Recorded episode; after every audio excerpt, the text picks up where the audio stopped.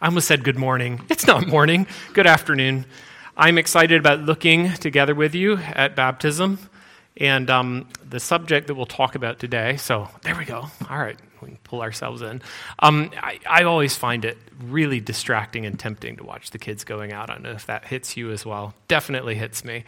Um, I would just comment here. I have very much enjoyed already the short time that we've had to get to know some of you. And if we haven't met you yet, please, I would be delighted to get to introduce, be introduced to you and um, my wife Sarah as well, and then our four kids. But I wanted to look with you this morning at a topic that is anticipating something we have coming up, I guess, in about a month or a month and a half. And that is the topic of baptism. So here's a opening thought. I'll just put this out there. Uh, some of you are married. Some of you, um, maybe some of you have been married longer than I've been alive. So, congratulations to you. And I, I very much honor your example and I'm thankful for it. Um, let's just say if you go back to your wedding day and you're getting to know this person and you love her and she loves you and all of the chemistry is happening and you're you know you're delighted to have the privilege of spending time with this person at some point you say to her honey you're wonderful. I love you so much. I would love to spend the rest of my days on planet Earth with you. And she says, Is, is this officially a proposition of marriage? You say, Well, um, sure. I mean, some kind of marriage like thing would be great. And she says, So when's the date? And let's plan the ceremony out. And you say, I don't, I didn't really know that a ceremony is necessary. Um, the idea is that we love each other and we're committed to each other for life and i want to spend the rest of my days with you. But do we really, really like need all of that? We could save a lot of money if we just skipped all of that stuff right? That's just decorations. It's not necessary. In fact how about if i told you this story? Um, this is not what happened so don't, don't worry. But let's just say that 14 years ago when i married my wife uh, i said to her honey um, i found this really cool option there's this website you can go on there. You fill out a form. It's really simple, like name, phone number, address kind of stuff. And uh, you pay 20 bucks. And then they schedule a date for you. And um, then you have like a Zoom appointment with the justice of the peace. And uh, it's like five minutes or something. So, and you know, you just fill out the form, pay your $20. You can do it all online. You hit the button, and they give you the date. And uh, so then you're there already you know that this is not what happened because 14 years ago, I don't think Zoom was a thing yet. So uh, the date comes around, you know, and uh, here I don't even have to get off work. I can just, like, during my lunch break, I'm like eating my sandwich, and the justice of the peace comes on. Sarah can be out doing her exercise, you know, have her earbuds in while she's running. Justice of the peace says, Okay, did I get your names right? Yeah. Okay, uh, Sarah, you promise what? You promise? What? I can't hear you. Just say yes. Yes. Okay, that'll do. Um, Joel, do you promise? Yes. Okay, that'll do. Hey, the, the, the certificate's in the mail. It's all legal. You guys are done. So, better or worse than the way that we did it, which was kind of like, you know, a traditional ceremony. Now, I don't know. Um, maybe the dads of daughters are kind of like, you know, 20 bucks, versus a couple of thousand, maybe, you know, all right. But, but you know, as humans, we, we don't, I don't think we view that as a really good use of uh, opportunity. We don't view that as really like treasuring the institution to just check the box, right? Five minutes on Zoom and I'm done and I filled out my forms, right? It, it trivializes it to make it so simple, so easy. And that would be essentially the argument I would like to make for us this morning. How about this? When people value something as important, they show it with their expenditures, their time, their investment, yea, verily, even with ceremonies. If you care about it, you put a little more effort into it. Fair enough. And just the idea of five minutes and a quick form on Google and I'm done and I paid 20 bucks and we filled it out, no, not so much. All right, so here's the interesting thing about that. We didn't just come up that, with that ourselves. God also shows us that he values certain things, and he shows the importance of that using ceremonies. He shows us that certain things are worth putting time, effort, attention, maybe even some cost into because they're that valuable. And just so you know where this goes, um, in about a month or so, we'll come back and we'll do the same kind of study talking about the Lord's Supper. And, and that coordinated also with the Lord's Supper. So we'll come back to that. But for today, I would like to illustrate one of those ceremonies or talk about one of those ceremonies, and it is baptism. In fact, the idea goes like this if I, if I, if I appreciate certain events in a human life, you know, births, we give some attention to that uh, even like the gender reveal party thing that became a thing. Uh, and then like uh, engagements and weddings and funerals. You have certain events in a life cycle that we say these are important and we're going to make them significant with a ceremony. So it, it marks this, the importance of that event by the way that we celebrate it, or even by the effort we put into it. In the same way, the argument goes your salvation was so huge, so epochal, so significant spiritually and in every other way that we're going to mark it with something important. No, God's going to mark it with something important, memorable, clear. Just to kind of, I'm still kind of setting this up, but um, I thought this was interesting, at least for me to process. If I think even of the core and critical commission that Jesus Christ gave to his disciples. It looked like this Go, therefore, make disciples of all nations, baptizing them in the name of the Father and of the Son and of the Holy Spirit, teaching them to observe all that I have commanded you. Behold, I am with you always to the end of the age. This is the Great Commission. It is, um, as you come through the Gospels, everything narrowing down to this as a focal point. Jesus Christ charged to his disciples. Here's what it would mean to go and follow me. Here's what it would mean to do what I've given you to do.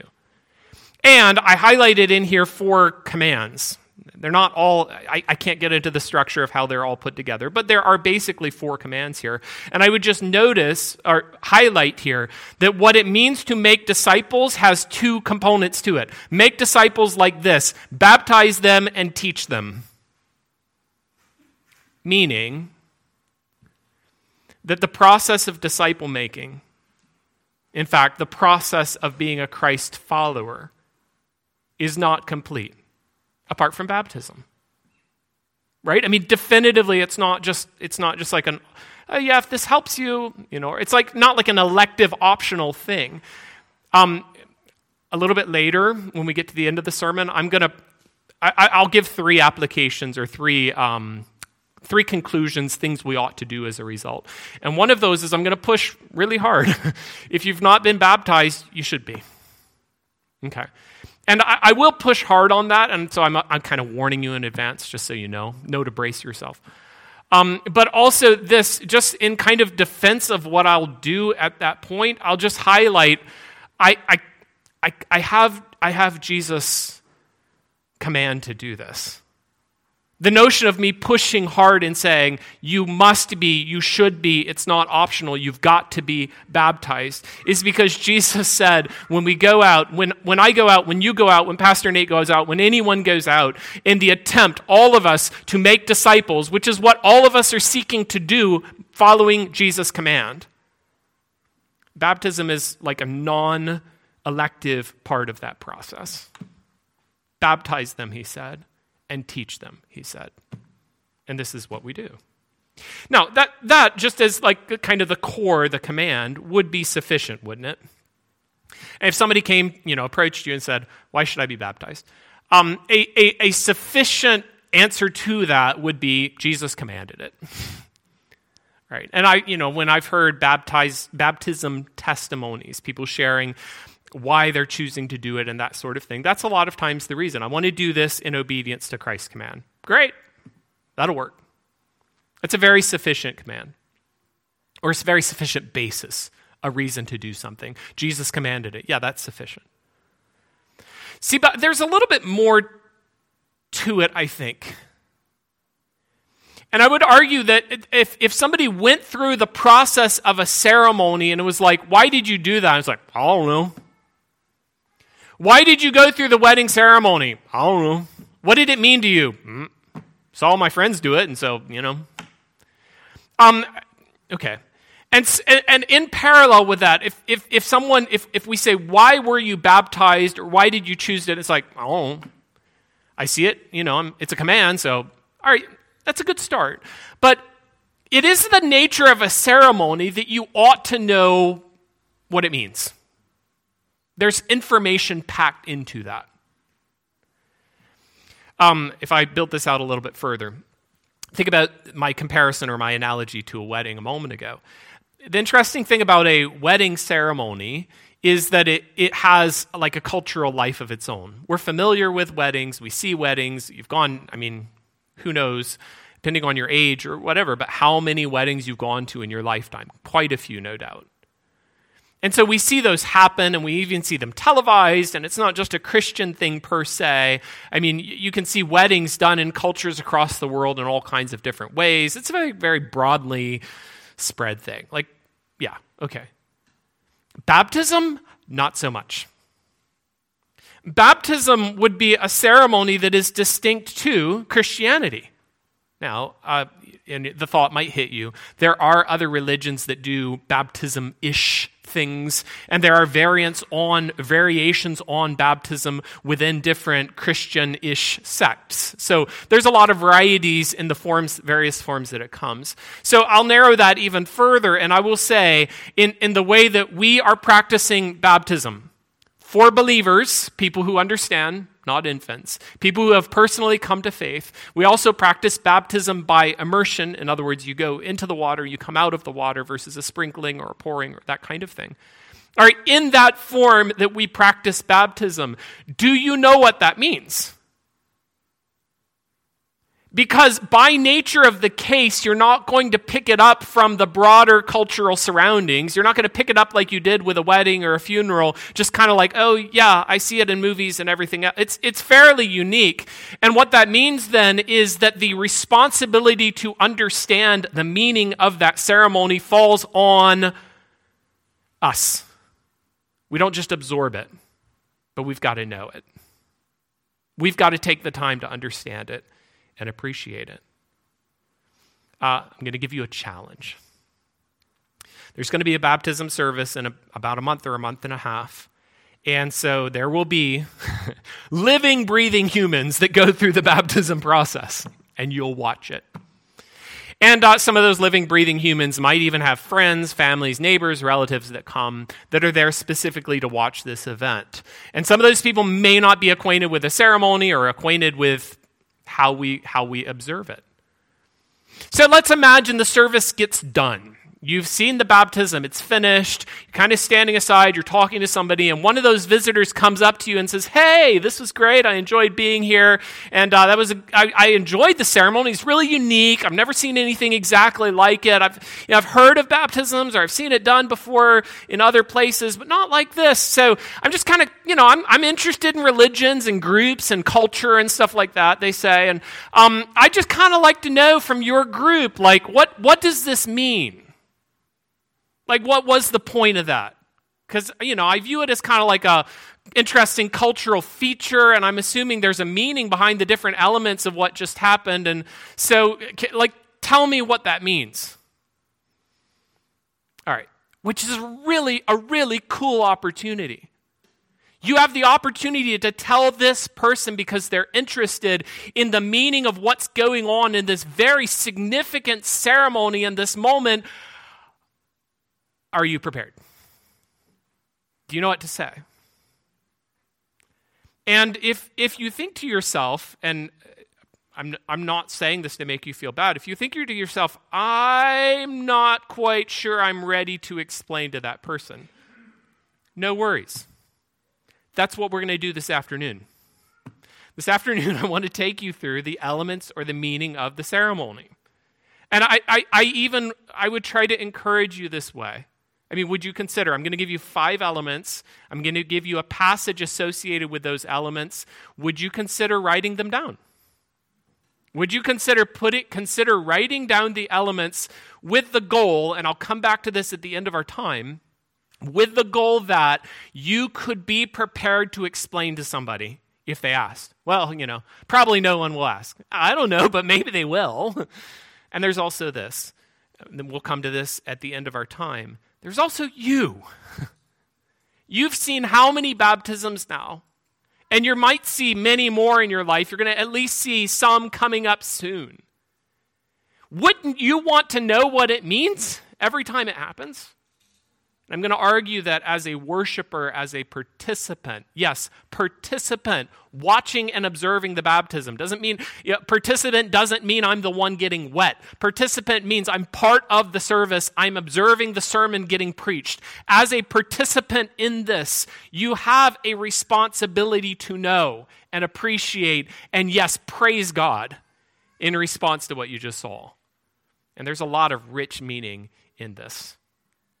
Now, on the way there, can I say, Baptism is a very broad topic. Uh, questions I will not be able to answer in our time the meaning of John the Baptist's baptism, the meaning of Jesus' baptism, uh, answering baptismal regeneration, the idea that you're saved through baptism. I'll talk a little bit about why we baptize by immersion, but I can't really go into that. I can't talk about the baptism for the dead in 1 Corinthians 15 29. We don't baptize babies, we hold the believer's baptism. I can support some of that. I mean, there's lots of things we could talk about. I'm going to focus on the meaning. And the first thing I want to talk about with that is commitment. Baptism is a step of making a commitment. You, you are standing up and saying, I belong to Christ and I commit myself to that. Here I stand. I mean, think of yourself almost like, you know, put your hand on the Bible, put your other hand up in the air in a court of law. Here, I commit myself. Think of yourself standing at the wedding altar and you say, I promise, I vow. This is a, a, thing I will lock myself into. Key passage on this concept of commitment is Acts 2. It's the end of the passage, and this is where Peter has just preached. At the end of his sermon, he stands up, and this is the, like the, the this is like the invitation. And he comments to them Repent and be baptized, every one of you, in the name of Jesus Christ for the forgiveness of your sins. You will receive the gift of the Holy Spirit. For the promise is for you and for your children and for all who are far off, everyone whom the Lord our God calls to himself. With many other words, he bore witness and continued to exhort them, saying, Save yourself from this crooked generation. So, those who received his word were baptized. There were added that day about 3,000 souls. And a couple of just quick um, observations I'll make from this. Number one, it's interesting how this proceeded. The people's question in verse 37 what should we do? They're convicted, right? So verse 37, I, you know, what, how do I respond to this message? I've heard the gospel, what do I do? And the answer is verse 38, repent and be baptized. Which is to say, as an answer to the question of how you respond to Jesus, Jesus' answer is or excuse me, Peter's answer repentance and baptism. That's how you're going to start responding to Jesus' command. Okay, if it occurs to you when I hear that, you go, no, wait a minute. I thought faith was the condition for salvation, not baptism. That's true.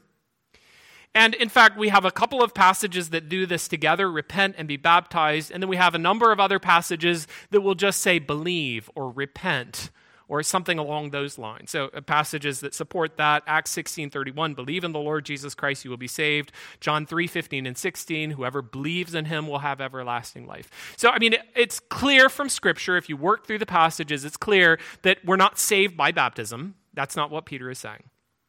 It is also and just as much clear in this passage that part of what it means to repent and follow Jesus is the expectation goes, you will follow him in baptism.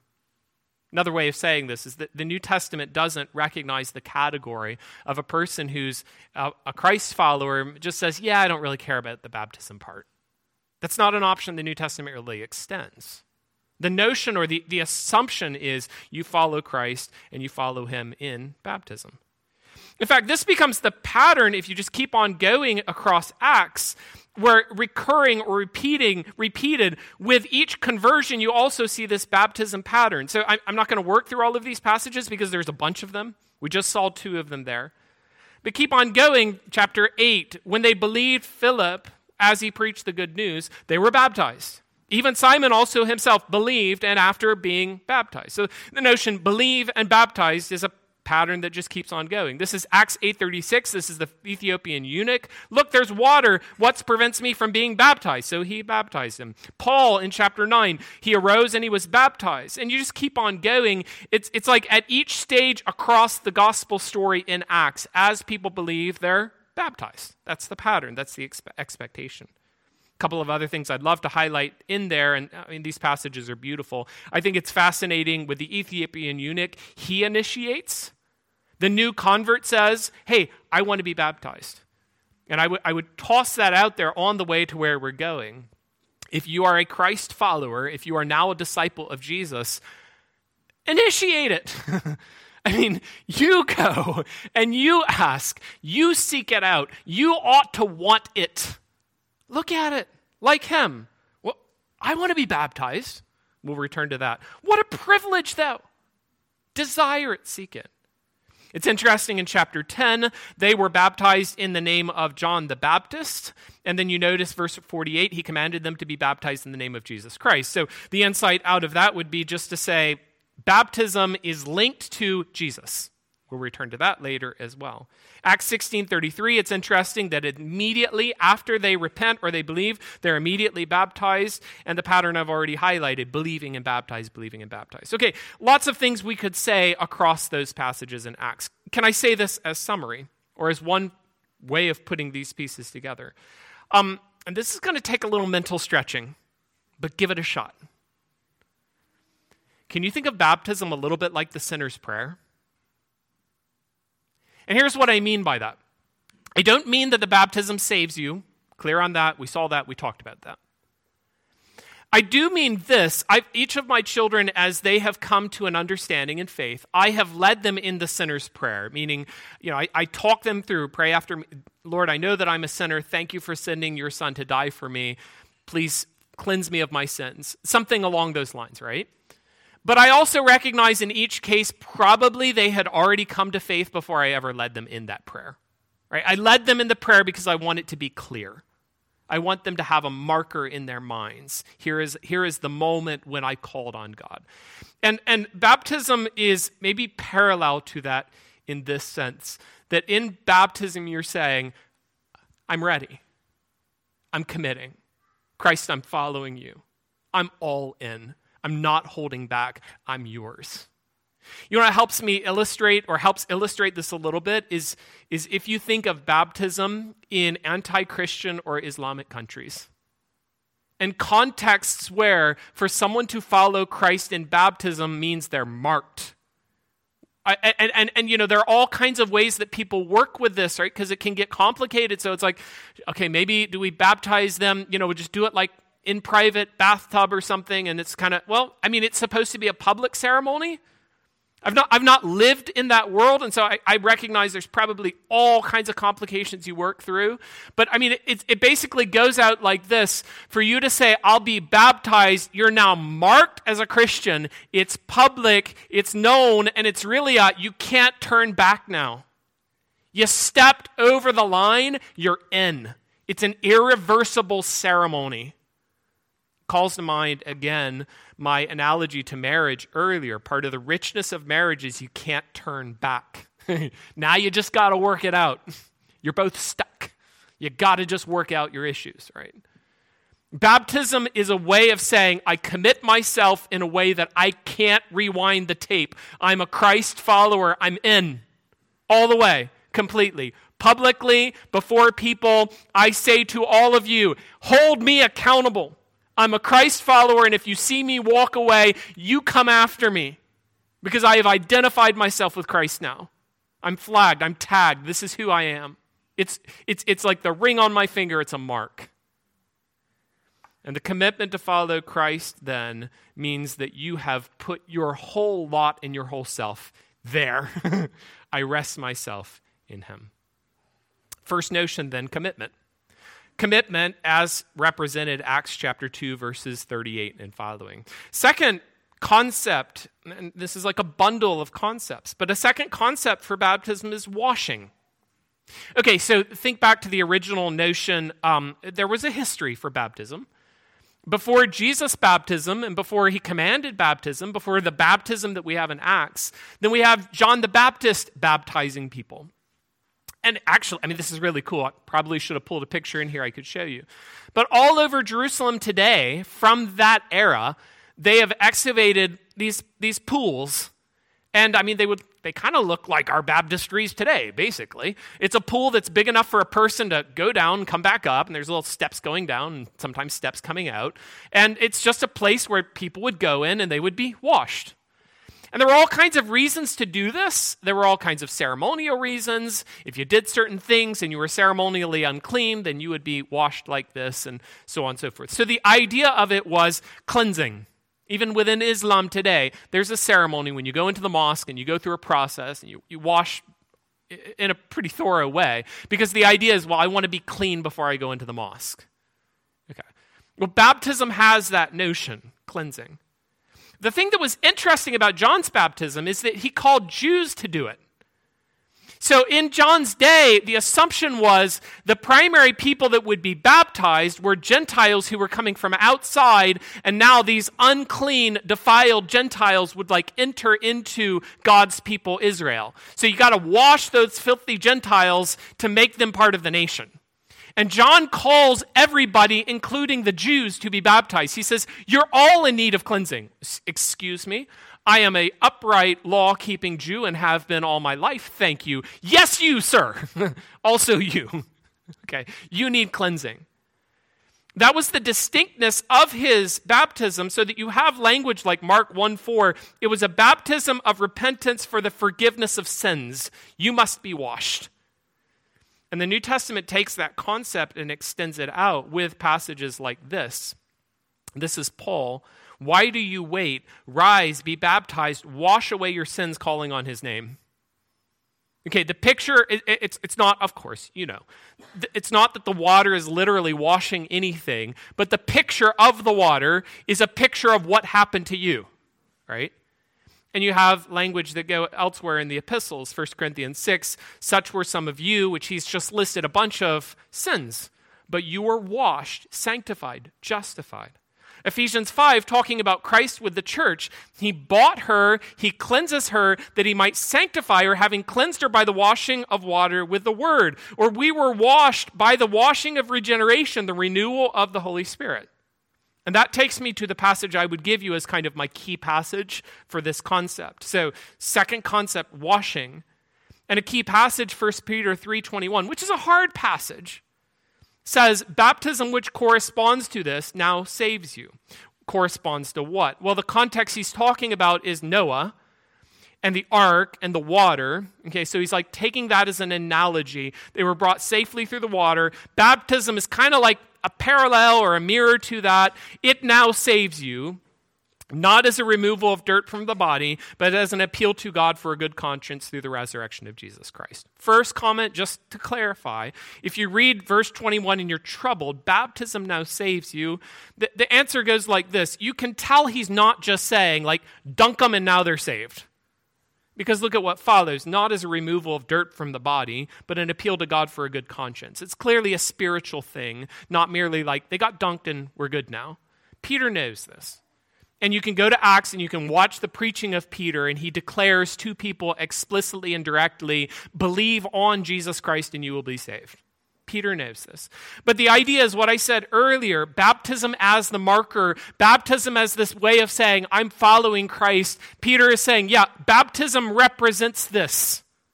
You come to salvation, baptism marks it like the ceremony at the wedding. Baptism marks it. And the significance is it's parallel to this idea of washing, but the washing goes an appeal to God for a good conscience through the resurrection of Jesus Christ. Okay, the conclusion of that. Do you, do, you, do you grapple with this and appreciate this sufficiently?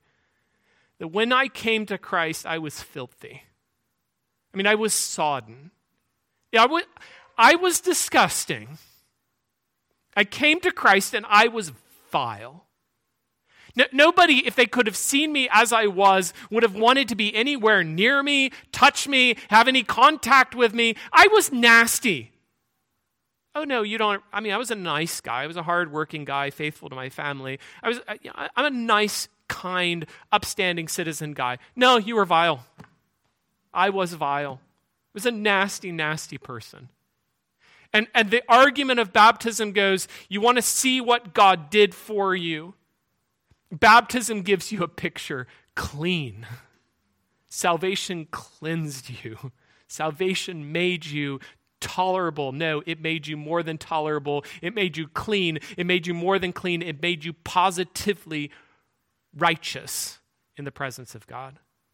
This is the power of what salvation did. And it wasn't the baptism explicitly, the water, but it pictures the event.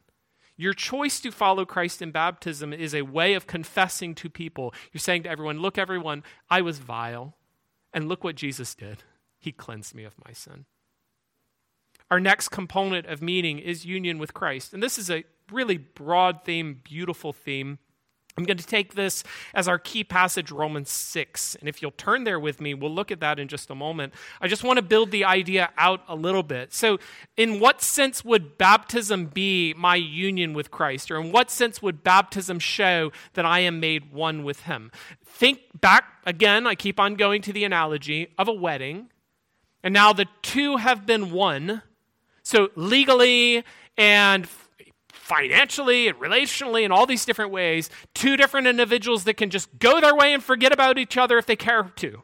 Right? They have no permanent connection. Now, at this point, nope, they're one person. Legally and in other respects, they're just going to be viewed as one entity. Right? Kate changed everything. That's a picture for union with Christ. And I've got these kind of passages that do this. In Christ Jesus, you are all sons of God. As many as you, of you as were baptized into Christ have put on Christ. Is this not interesting? Baptized into. What does that even mean? And the answer is the baptism process is the process whereby you are now, like a wedding, you are now viewed as one with Christ. You are now viewed in terms of Him. Colossians 2. You were circumcised in a circumcision made without hands the circumci- by putting off the body of the flesh by the circumcision of Christ, having been buried with him, but see, I mean, get that language again, buried with him in baptism, in which you were also raised with him through faith in the powerful working of God who raised him from the dead. This baptism ends up being the basis of showing that you're united with Christ. And it, it, it's further than that. It's showing that you're connected with him so tightly that what happens to Christ happens to you. More on that in just a bit. Mark 10:38, Jesus talking about his coming suffering. You don't know what you're asking. Are you able to drink the cup that I drink or to be baptized with the baptism with which I am baptized? I mean, fascinating that baptism language is the basis for Jesus describing his death. Which takes us to the passage I've asked you to look at. And the logic of the passage goes, we cannot live in sin because verse 3 do you not know that all of us who have been, okay, familiar kind of structure again, baptized into Christ, have been baptized into his death? Therefore, we were buried with him by baptism into death, so that just as Christ was raised from the dead by the glory of the Father, we too might be walk, we too might walk in newness of life. If we have been united with him, therefore, in his death, we shall certainly be united with him. There's another with him in a resurrection like his. Okay, the, the, the, the analogy of marriage. Uh, the nature of marriage is such that if your spouse spends all of your money, guess what? You're out of money too. If your spouse strikes it rich, good news, you're rich too.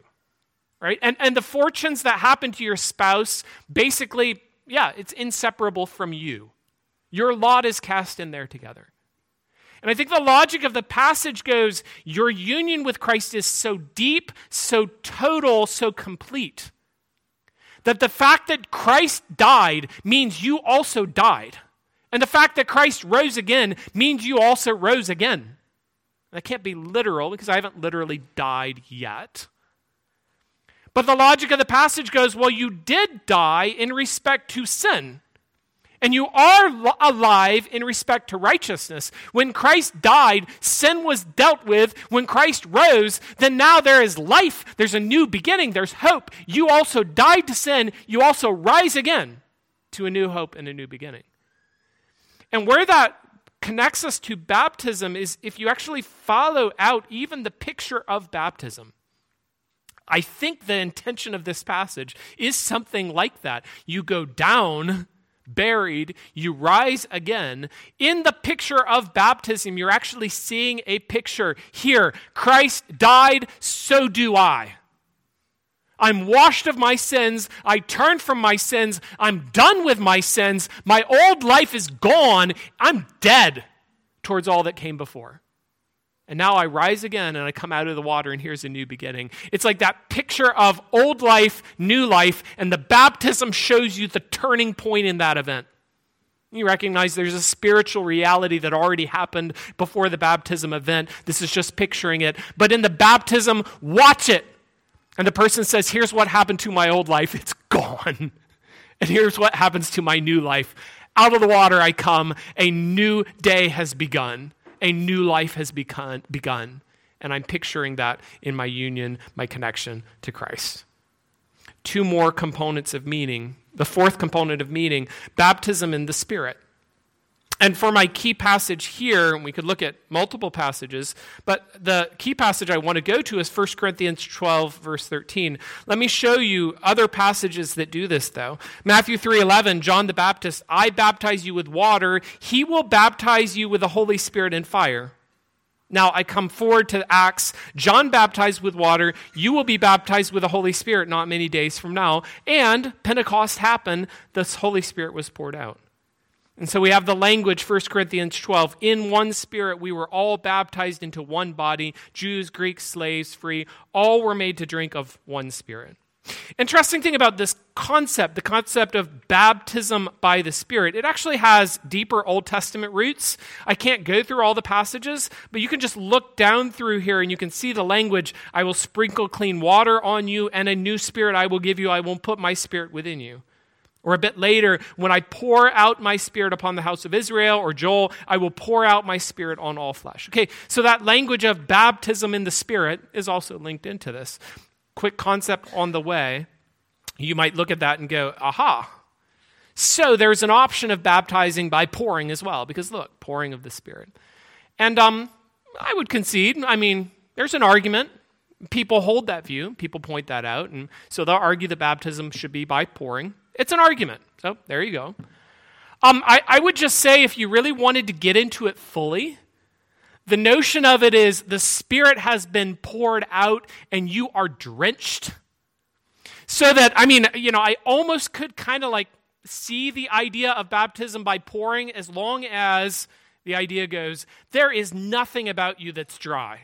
Like there's not a dry anywhere you are soaked you know? So i mean if, if we could get into like baptism by pouring and what that meant was uh, fire hydrants uh, or you know a fire hose just then and, and if a denomination starts that does their baptism by fire hose you heard it here first um, i claim the idea trademark. I mean if that's what you meant by pouring then i guess the notion of baptism like this is you are completely taken over by the Spirit. The Spirit has touched every part of your life. Everything about you is now defined by Him, not by you. the Spirit now controls you. And, and with that notion, then, coming through baptism is a way of saying what we've already said I identify with Christ. My union with Christ, what happens to Him, happened to me. It is also washing of my sins. And now it's this when you come from the water. Look, I mean, you're going to see the picture of this in a few weeks. The person soaked from head to foot. We're all like, you know, embarrassed baptism. This is the this is the embarrassing part of it. You come out and you're all wet. Hey, guess what? That's part of the picture. Because now the Spirit defines everything about you. Now the Spirit controls your life. And that picture of just being soaking wet is the picture of the impact of baptism in your life. The Spirit now fills you. Last concept is unity, and it's unity with the church. My key passage here, if you're writing it down, would be Ephesians 4 5. And, and the kind of the comparison would go think of like think of like a fraternity or something a club you know there are different groups that do this kind of thing if you had a fraternity or you had a club, they have some kind of initiation rite. Like you go through this process, you do these things. And the notion is hey, you're not one of us till you've gone through this process. Okay? Baptism would, would kind of fit into that place for a believer.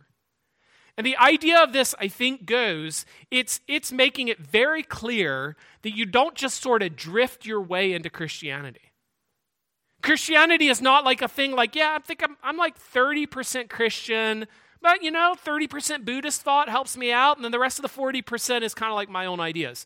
It, you're not, not percentage Christian, you're not percentage Christ follower. And the notion of baptism is you say, it's clear, I'm all in, Christ is everything to me. The result of which then is that you're united with the church. You're part of God's people. And the language that fits this, 1 Corinthians 12, I'm, I'm highlighting the word one. In one spirit, we were all baptized into one body. Right? We have unity as a church because we all went through this door together. As many as were baptized into Christ have put on Christ. That means there is no other category that's important as much as this one. You are all one in Christ Jesus. Or the passage I gave you as the key, Ephesians 4 one Lord, one faith, one baptism.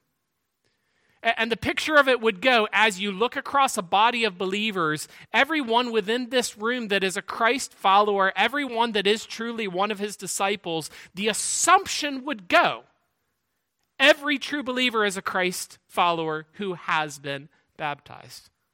And so you look into the other the eyes of that other church member and you remember the day when you were baptized and the day when they were baptized. We've entered through the same door. We've entered through one baptism. We've all experienced the same thing. And this baptism marks us. I've been marked by baptism. You've been marked by baptism. We've come through this, and now we are one body, one church. We're united, oneness, because there is one baptism. Now, let me put the pieces then together and, and then make application. Just to get all of those pieces in front of our eyes. I mean, you can see each one of these not as a separate idea, but as five closely connected, oriented, related ideas. The meaning of baptism looks like this it's commitment, it's washing, it's union with Christ, it's the Spirit, it's unity with the church. Multiple passages that support each one of those things and I just chose some key passages for each. And I'm going to finish out our time with three applications. Application one if you haven't been baptized, you should do it. I mean, you like you really, really, really must do it. Uh, back to my my scenario earlier, the guy who says, "Yeah, I love you, honey. I want to spend the oper- rest of my life with you, and you know you're the one I want to be with." Okay, and, and at that point she says, "Well, then let's get married." And he says, "I don't think, I don't need marriage to show that I love you. I can just love you. Like, why encumber it with all this other like official stuff?" And the, the bigger question with that guy goes, if you really do love her, why would you not marry her? Right? If you really do love her and you want to be with her for the rest of your life, why would you not want to affirm that publicly and, and irreversibly? So I'm just going to take that across to baptism. And the, the question I'm going to press here is to say if, if you view yourself as a Christ follower, if you view yourself as a disciple of Christ, why would you not want to do this? If you view yourself as a Christ follower and Christ gave a command and he said that all who are my disciples, I expect them to be baptized. Or another way of saying it is if this ceremony communicates, and it does, these five things that we've talked about, you have an opportunity to stand up in front of a body of people and say, I commit myself irreversibly to follow Jesus.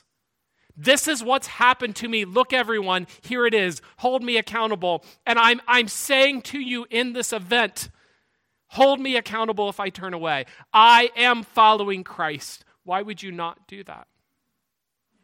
And I could press this further. I can think of different reasons that a person could feel kind of awkward about baptism. It's embarrassing. You know, there, there's a water thing. I, there's all of this stuff that goes in that. Okay, um, this is going to sting a little. Here it is. Your Savior hung on a cross naked for you, mocked by crowds, and bled out. And that was just the stuff you could see. Because what he really suffered was the wrath of Almighty God poured out for your sin. And it all fell on him. It fell on him until it crushed him. So, is there, is there an awkward component to baptism? I guess. Just remember what he did. And remember what that meant. And then you follow him. And you accept this as a way of saying in front of people, yes, I'm connected to Jesus and I'm proud of it. And I want you all to know it. And that's part of the richness of the privilege you have. Think of baptism as preaching. This is your opportunity. You may never preach a full length sermon in your life, but you're going to preach the day you're baptized.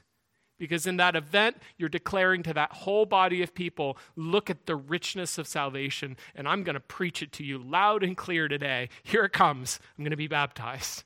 This is your opportunity to declare what Jesus did for you. Second application I trust that you're a person who's already followed in baptism. If you have, appreciate what happened at that day. I don't just mean the day of your salvation, but every time you see a baptism, there's a, there should be a sense, and there is a sense of rejoicing. Hooray! I see this person following Christ. Beautiful. And you rejoice in it. But it's not just rejoicing in their salvation, it's rejoicing in yours. Because in that event and what you watch happening, you say, Yes, God washed me and cleansed me from my sins. I died with Christ. I rose again. And in that moment, I was filled with the Spirit. The gift of His presence was on me. And now I follow Him as part of His one body, His church. And as you watch the baptism, it's a picture reminding you of the beauty of what God did for you. And when we have this baptism coming up, the point of this then is that you ought to sit there, you ought to be able to rejoice in what you watch, and you ought to praise God for the beauty of his plan. And so, my last application is really simple. I gave you these five components. I'm happy to print them for you, or send them, or email, or, you know, however. Would you consider this? Would you consider taking those five ideas, those passages, and a month or a month and a half from now, when the baptism service comes, would you pull out your notes? Would you pull that out and just mentally go through it really quick? Get it into your head again, get it into your heart again.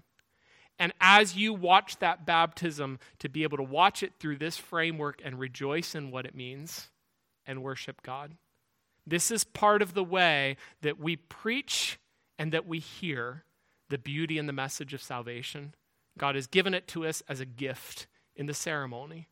Let's rejoice and let's appreciate and praise Him for what he did.